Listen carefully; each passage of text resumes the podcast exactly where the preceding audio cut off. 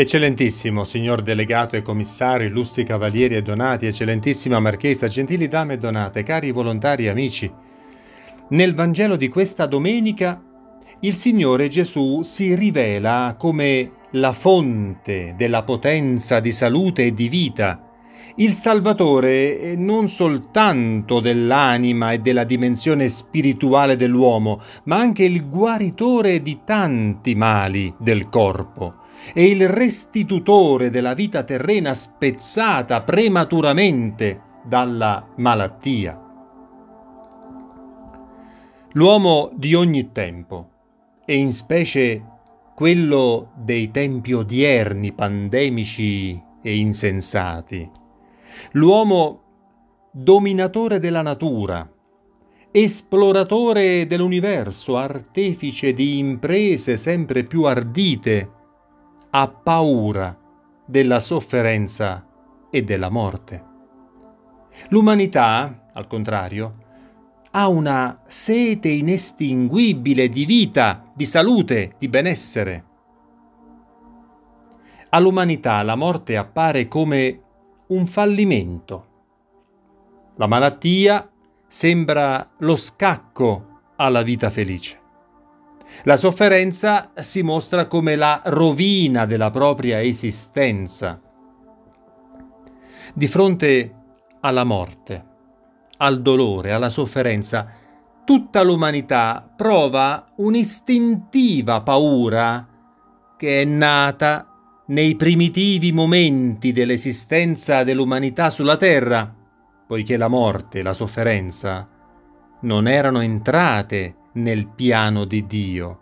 Esse sono entrate a far parte del nostro mondo per l'invidia del maligno, accecato dall'odio per la creazione. Ecco allora un volto nuovo del peccato. Esso è l'anticreazione, un tentativo di autodistruzione dell'uomo, appunto, perché con esso l'uomo tronca i suoi legami con la fonte stessa della vita, Dio. Il Vangelo di oggi racconta che una donna malata, toccando il mantello di Gesù, viene guarita e che egli risuscita una bambina morta a 12 anni. Una potenza salutifera e vitale emanava Gesù, tanto che il Vangelo annota che alla guarigione della donna egli sente la forza che esce da lui. Mentre quando risuscita la bambina, gli basta prenderla per la mano e ordinarle di alzarsi. Dio è vita e la nostra fede è per la vita eterna. La maggior parte dell'umanità ormai non riesce a vedere nulla al di là della carne e delle sue esigenze. La dittatura delle esigenze naturali e dei diritti dell'uomo ci hanno lentamente ma inesorabilmente trasformati in persone che misurano tutto con il profitto, il piacere, l'autosoddisfazione, il compiacimento e la libertà indecente, con il risultato di avere un gran numero di persone eternamente insoddisfatte, infantilmente insicure e paurosamente terrorizzate dinanzi alla sofferenza e alla morte, poiché tutto viene misurato con il metro del proprio momentaneo egoismo. Cari cavalieri, riaffermiamo il significato cristiano della sofferenza.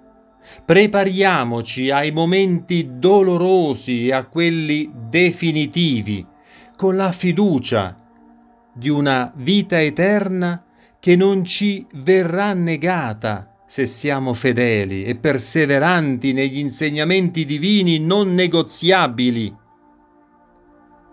ma dobbiamo anche confermare e riaffermare che il Signore Gesù è fonte di salute e di vita e che le preghiere rivolte a Lui sono giuste. Noi cavalieri di San Giovanni, che abbiamo come missione l'assistenza ai signori malati e ai poveri abbandonati, dobbiamo ogni giorno confermarci nella fede che il ricorso alla preghiera fiduciosa può liberare da tante sofferenze e da tante malattie e fornire ai guariti altre occasioni per riaffermare la propria fede e per compiere la propria missione nel mondo. Se siamo in salute, ringraziamo Dio e preghiamo per i malati. Se siamo nella malattia, ringraziamo Dio e preghiamo per la nostra guarigione, affinché, come alla donna guarita nel Vangelo di oggi, la salute possa aiutarci ad essere salvi per l'eternità. Figlia, la tua fede ti ha salvato. Sia lodato Gesù Cristo. Amen.